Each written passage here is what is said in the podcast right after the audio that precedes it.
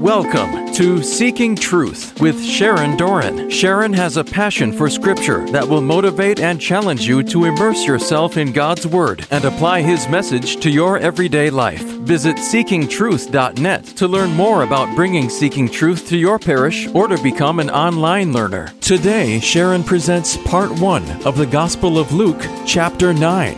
And now, Seeking Truth with Sharon Doran. For what does it profit a man if he gains the whole world and loses or forfeits himself? Gain the whole world but lose your soul. What's the profit? St. Ignatius, in his general Examen, said this Spend a month in making a pilgrimage without money, but begging from door to door at times for the love of God our Lord, in order to grow accustomed to discomfort in food and lodging Thus, too, the candidate, through abandoning all the reliance which he could have in money and other created things, may with genuine faith and intense love place his reliance entirely in his creator, our Lord.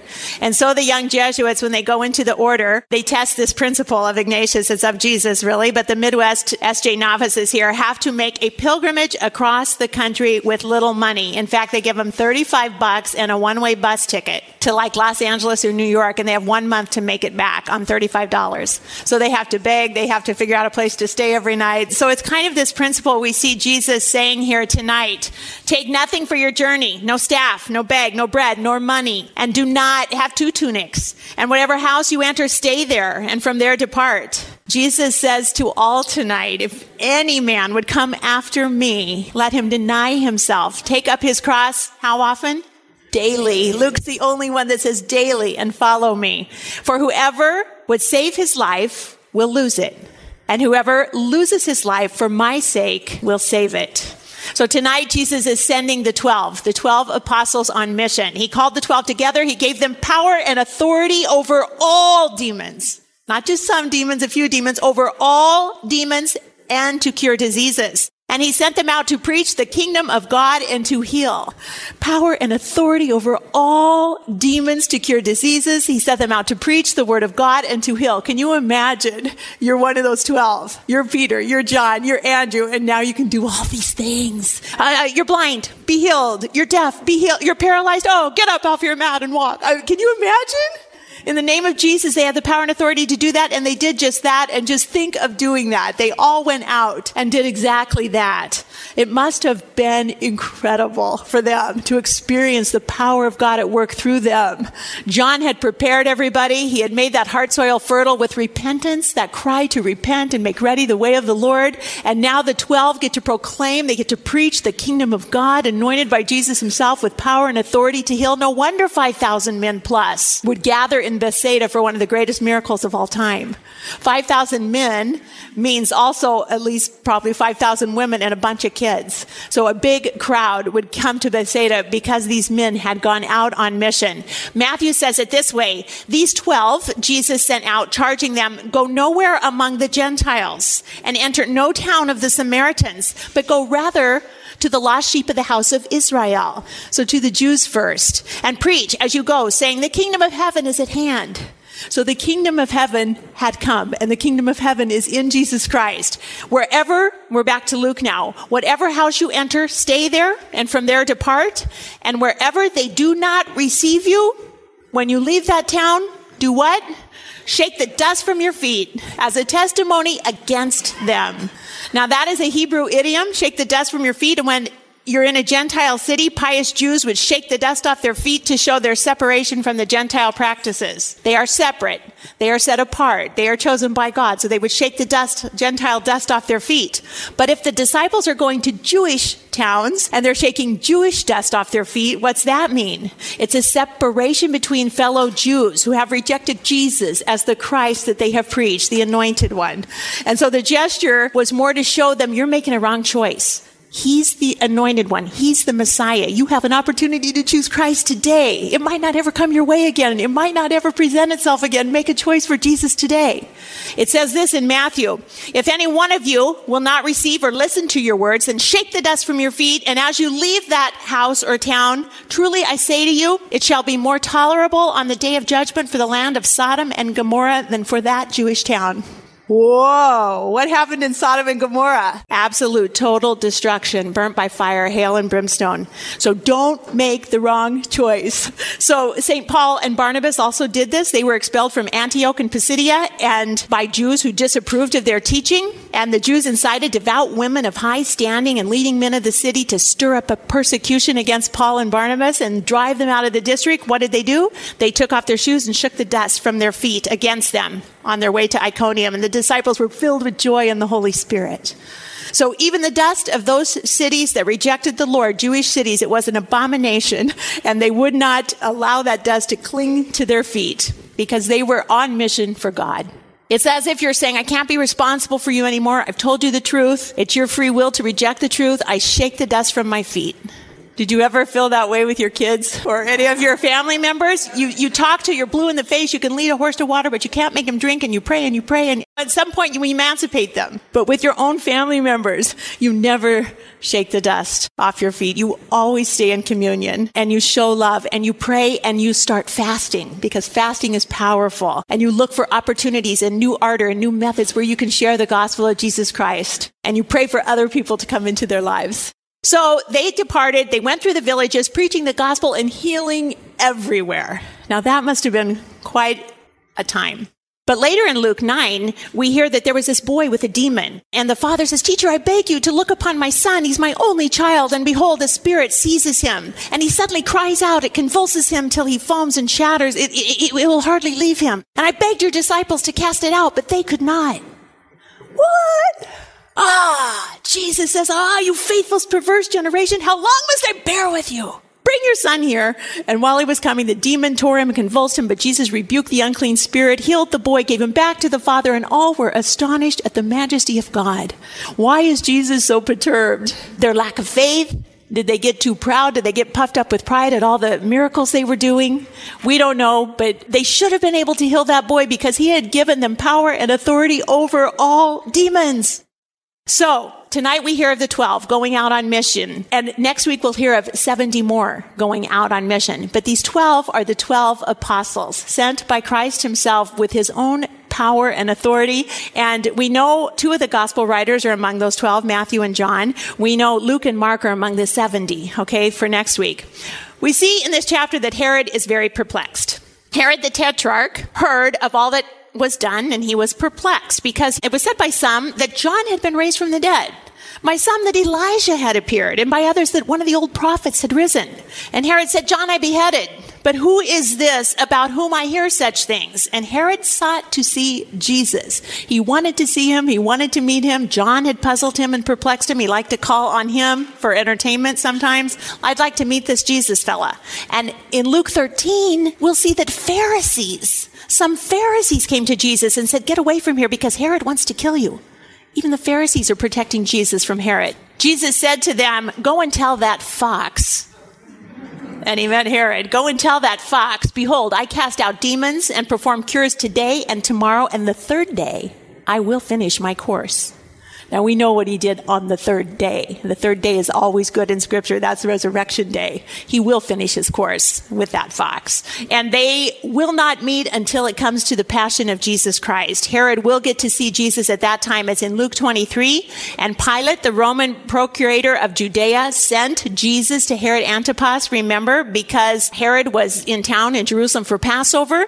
And Jesus they found out he came from Herod Antipas's territory. So Pilate sends him back to Herod, and Herod's eager to see him and meet him. He wants some miracles, perhaps, but uh, he returns him to Pilate, unwilling to pass judgment. And that day, what happens? Pilate and Herod became friends. The scripture says, Luke 23, the same day Pilate and Herod were made friends together, for before they were at enmity between themselves. And why are they at enmity? Two wicked men, two, two men wanting to kill an innocent man. The friendship of wicked men is often formed by the union of their wickedness. We know from history that the execution of John the Baptist took place in 32 AD, shortly before the Passover, following two years of prison time. Flavius Josephus records that for us that it happened at Machaerus, at the location of John's imprisonment and execution, the location where Herod had built a fortress. He has a lot of these in the Holy Land, but this is a hilltop palace located in Jordan, 16 miles southeast of the mouth of the Jordan River on the eastern side of the Dead Sea. And in 39 AD, Herod Antipas gets accused by his nephew Agrippa I, Herod Agrippa I, of conspiracy against the new Roman emperor Caligula. He'll be emperor number three, who sent him into exile, sends Herod into exile in Gaul along with Herodias, his wife, and that is where where Herod will die. Remember Herodias? She is the wife of Herod Antipas. She's married to Herod Philip, the half brother of Herod Antipas. And to make matters worse, she's the daughter of Herod Aristobulus, a half brother to both of the Herods that she was married to. And that means that she was married to two of her half uncles. She committed adultery with the second Herod Antipas while still married to Herod Philip. And then she did the unthinkable and divorced her husband to get married to the more powerful Herod Antipas. And so just as Elijah, we're going to see Elijah and Moses a lot today. Just as Elijah had to contend with Jezebel, the evil wife of King Ahab, the new Elijah had to contend with the evil Herodias. Both women want the prophet of their time dead. Jezebel wanted Elijah dead. Herodias wants John the Baptist dead. Why? Elijah called King Ahab and Queen Jezebel out for their sinfulness, just as John the Baptist will call out Herodias and Herod for their sinfulness. And Herodias has sheer evil intent. She wants his head. She's going to use her own daughter as an object to, and teach her daughter how to get whatever she wants by doing a very seductive dance for Herod. There are only two miracles in the Bible that are in all four Matthew, Mark, Luke, and John. We're going to see one of them tonight. The first one, we don't see this tonight, but the resurrection of Jesus Christ is in all four Matthew, Mark, Luke, John. Tonight we're going to see the feeding of the 5,000, and it is in all four Gospels. That means it's very important, and all the Gospel writers want you to know about it. The only one that tells us the location is Luke. Matthew says they withdrew from there in a boat to a lonely place apart. Mark says, come away by yourselves to a lonely place to rest. Jesus uh, in John's gospel went up to the hills and there sat down with the disciples. But in Luke's version, Luke chapter nine, we get the most details. On their return, the disciples told Jesus what they had done and he took them and withdrew apart to a city called Bethsaida.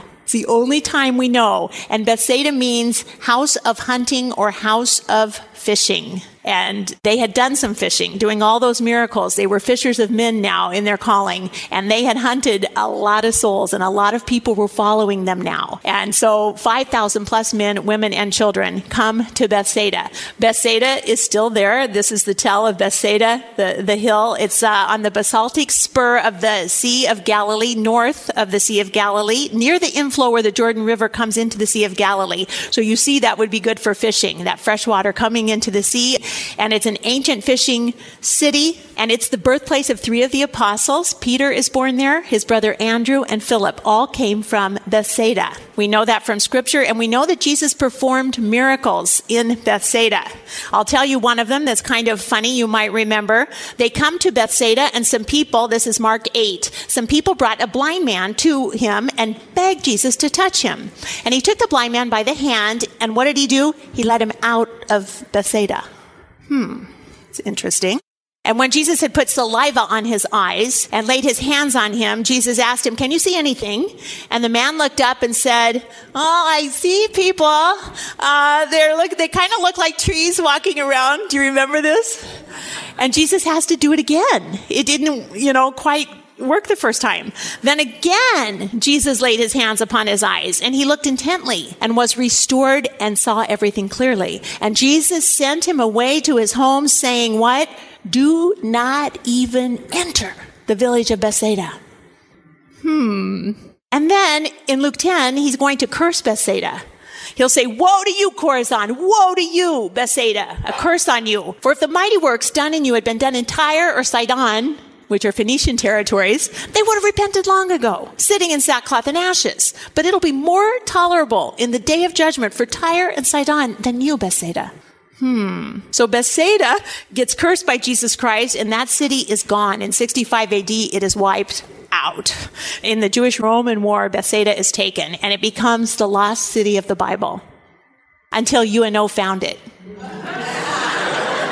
that UNO really did find it. Since 1990, UNO has been digging in Bethsaida, finding many interesting artifacts on the northeast shore of the Sea of Galilee in Israel. For years, they've had a presence there, and this lost city is being found and uncovered. And it's led by Dr. Rami Arav, and it used to be right on the sea. But there was a series of earthquakes later in time that made the silt accumulate and made a valley and caused the north shore of the Sea of Galilee to move. And so the sea receded from this city and it's further up and people couldn't find it.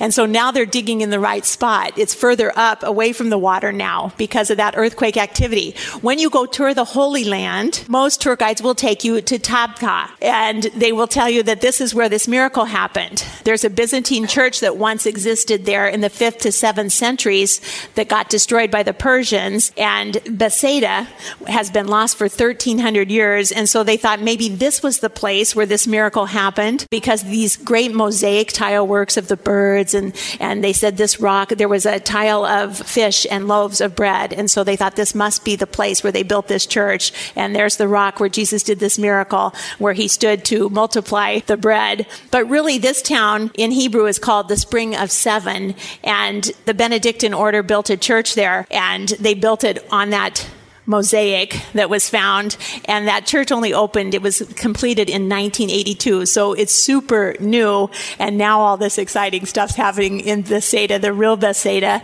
So this is where Jesus is with his apostles today. And Flavius Josephus stated that King Herod Philip, whose kingdom included the northern part of Israel, changed the name of the city Bethsaida at the beginning of the first century to Julias. So it even had a name change. It becomes a Roman town now after Julia Livia, who's the wife of the Emperor Augustus Caesar, who was ruling at the time of Christ, right? When Christ was born. Josephus said Herod Philip died in this city and he was buried there with great pomp. And so here's the division right there on the sea is this town. And it was under Herod Philip's rule. And Augustus Caesar was the first emperor, remember, of the Roman Empire at the birth of Christ. Luke tells us that. He's the one who ordered the census be taken and Mary and Joseph traveled to Bethlehem. But his wife is named Livia Drusilla. And she's who Bethsaida, the new Bethsaida was named after, the wife of Caesar Augustus and his very close advisor, Augustus loved her, extended her official membership into his Julian dynasty, and gave her the title Augusta. And so she became Julia Augusta. And he gave her one third of his estate. And she had a son named Tiberius. It was not Augustus's son, it's her son by another man. And he adopted Tiberius and gave him two thirds of his estate. And so when he died in 14 AD, Tiberius becomes the second emperor of Rome and is ruling over the entire Empire when in Luke 3 we hear it's the 15th year of the reign of Tiberius Caesar. Pontius Pilate is governor and Herod is the tetrarch of Galilee. And Julia Augusta is the first lady of the Roman Empire and she was extremely popular with the people. They loved her. And the Roman Senate voted to give her a very prestigious title called Mother of the Country, Mother of the Empire. And her son hated that. It was enough that she was his mother, let alone the whole empire's mother. He, they had a rift about this, she and Tiberius, and uh, he blocked the Senate from granting her the title Mother of the Country. He did not go along with that.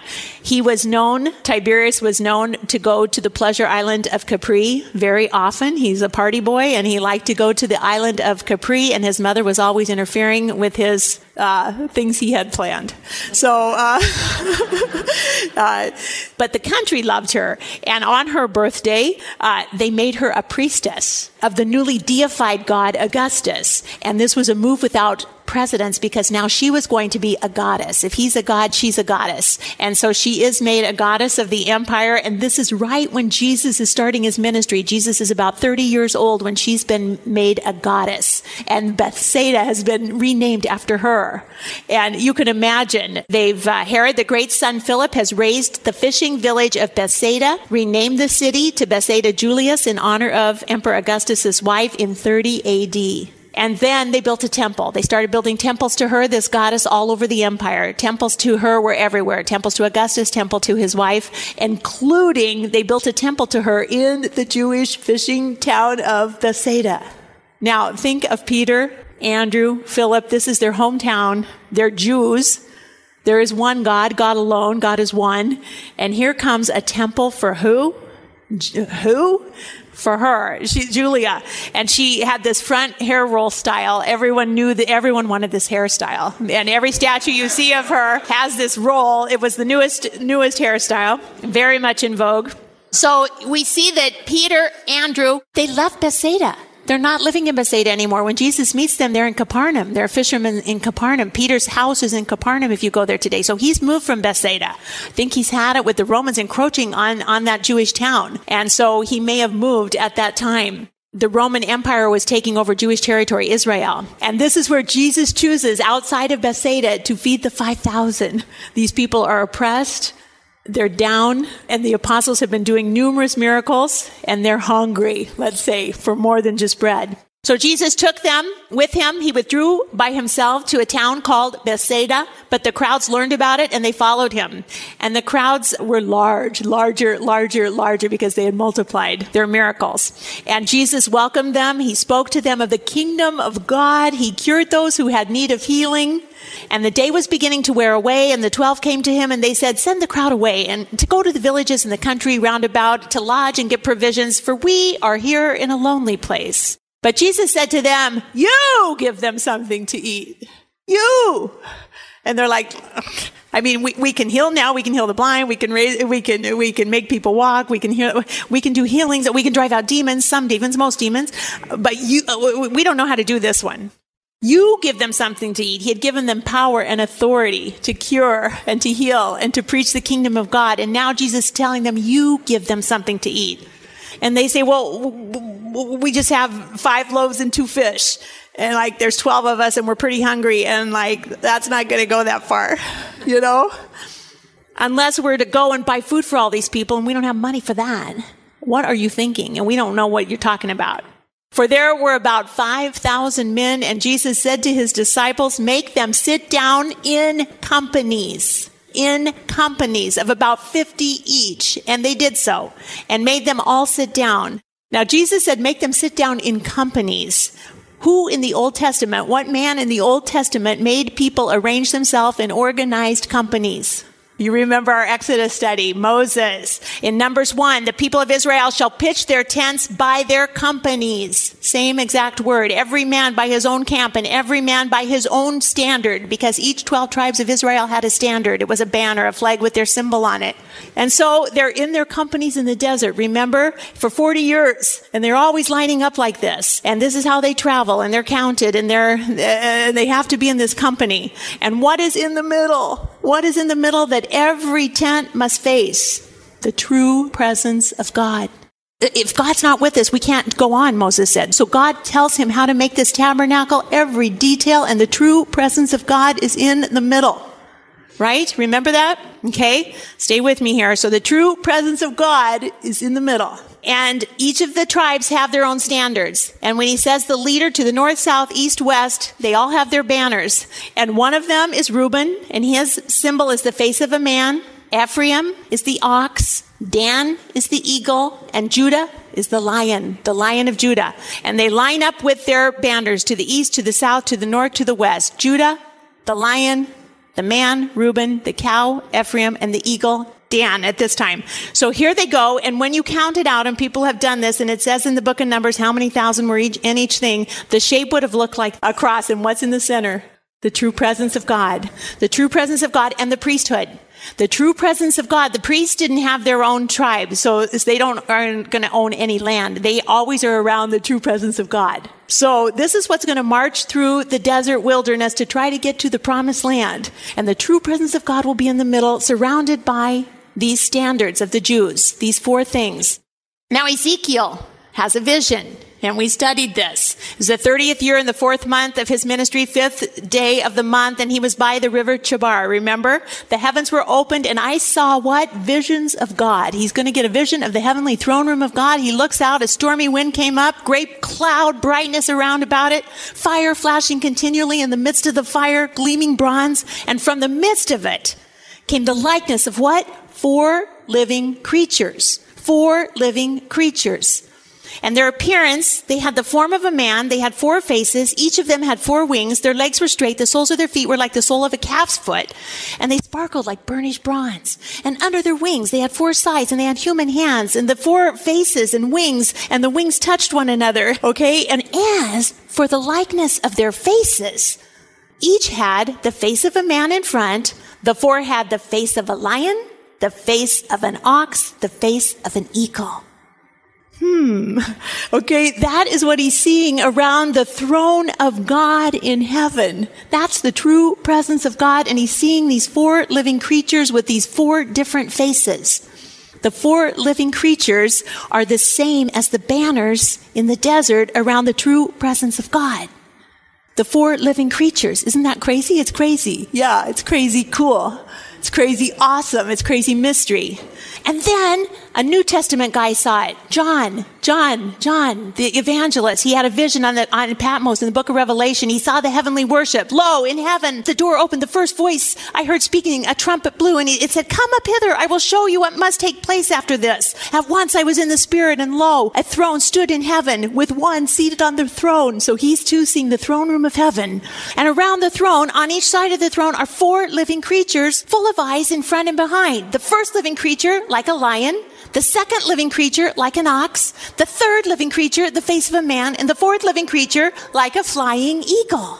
Same thing, same thing that Ezekiel saw, the four faces, the four different things. The man, the lion, the ox, and the eagle. And the four living creatures, each with six eyes, full of eyes, all round within, day and night, never cease singing, Holy, holy, holy is the Lord God Almighty who was, who is, and who is to come. So around the heavenly throne where the true presence of the Almighty God was, John saw these four living creatures. What is this? Same thing that Moses had in the desert and Ezekiel had when he saw the throne room. And Revelation says, whenever the living creatures give glory and honor and thanks to him who is seated on the throne, who lives forever and ever, the 24 elders fall down before him who is seated on the throne and worship him who lives forever and ever. They cast their crowns before the throne. And they sing, worthy art thou, our Lord and God, to receive glory and honor and power. For thou did create all things and by thy will they existed and were created. 24 elders around the throne. 24. Why 24? 12 and 12. 12 tribes of Israel, 12 new apostles. That was part one of the Gospel of Luke, chapter 9, on Seeking Truth with Sharon Doran. To learn more about Seeking Truth Bible studies, visit seekingtruth.net. Tune in next time for more Seeking Truth with Sharon Doran.